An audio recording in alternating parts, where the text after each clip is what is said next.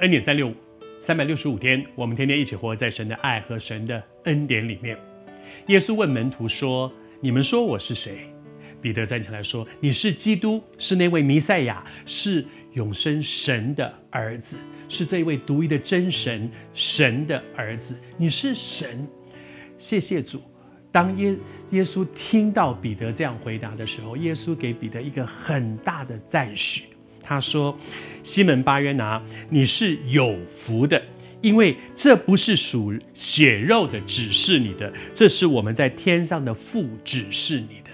指示指示的这个意思，其实比较多。我们常常会讲的就是启示。”是上帝启示你才会这样说，意思是说，你现在所讲的彼得在讲的，其实是根本不懂。天上的父的独生儿子，在当时那个时候，他们根本不懂什么三位一体，什么圣父、圣子、圣灵，他们根本没有这样的一些一些概念。可是神却把一个真理透过彼得的口说出来，像耶稣说：“彼得，你是有福的，因为上帝启示你这样说。”其实分享到这里，我就很想跟你说，很多人都在问说啊，我怎么知道上帝啊？我我我很想了解，我很想明白，呃，我我我我到底应该怎么样选择？我的工作要怎么样？我要不要搬家？我要不要移民？我要不要结婚？要不要离婚？很多人都在面对各式各样生命当中的一些抉择的时候，说主啊，求你指示我好不好？你启示我到底应该怎么做？当我们这样说的时候，好像我们的神非常不想让我们知道。他就是不跟我们讲，然后他就看，哈哈哈，你走错路，走错路，走错路吧，你走错。神哪里是这样？他是爱我们的父。我有两个小孩，如果我的孩子来问我说：“爸，我要做一个很重要的决定，你你给我一个意见好不好？”我我会怎么样？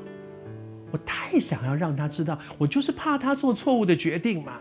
我怕他太年轻，他不懂事。做父母的心不都是这样吗？为什么会很唠叨？就是因为怕孩子做错误的决定嘛。如果你能，你也是做父母的，你应该能够体会。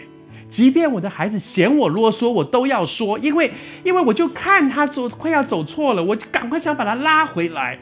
这一位爱我们天上的父，他比人世间的每一个做父亲的人更爱我们。当我们问他说：“主，你告诉我好不好？我怕做错一个决定，你跟我讲应该怎么样？”他是乐意把他的心意启示给我们的。那你说，可是有很多的时候，我问了半天就是没有听到嘛。所以，我们想知道，他愿意告诉我们，这中间一定有一些问题，是什么拦阻我们不能够听见神的启示，不能够明白神的心意？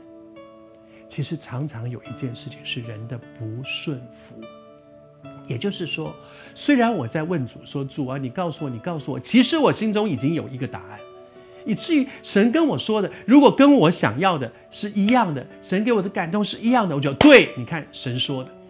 如果跟我想的不一样，恐怕我就说：“主啊，不是啦，你一定不是这样的，我不要，我还是要走这边。”当我们里面有一个不顺服的时候，我们根本听不见神给我们的启示，他是乐意启示你的，但是他也在等我们顺服下来。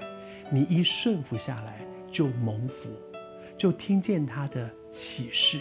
而接下来，你愿不愿意照着你的顺服，走在他的旨意？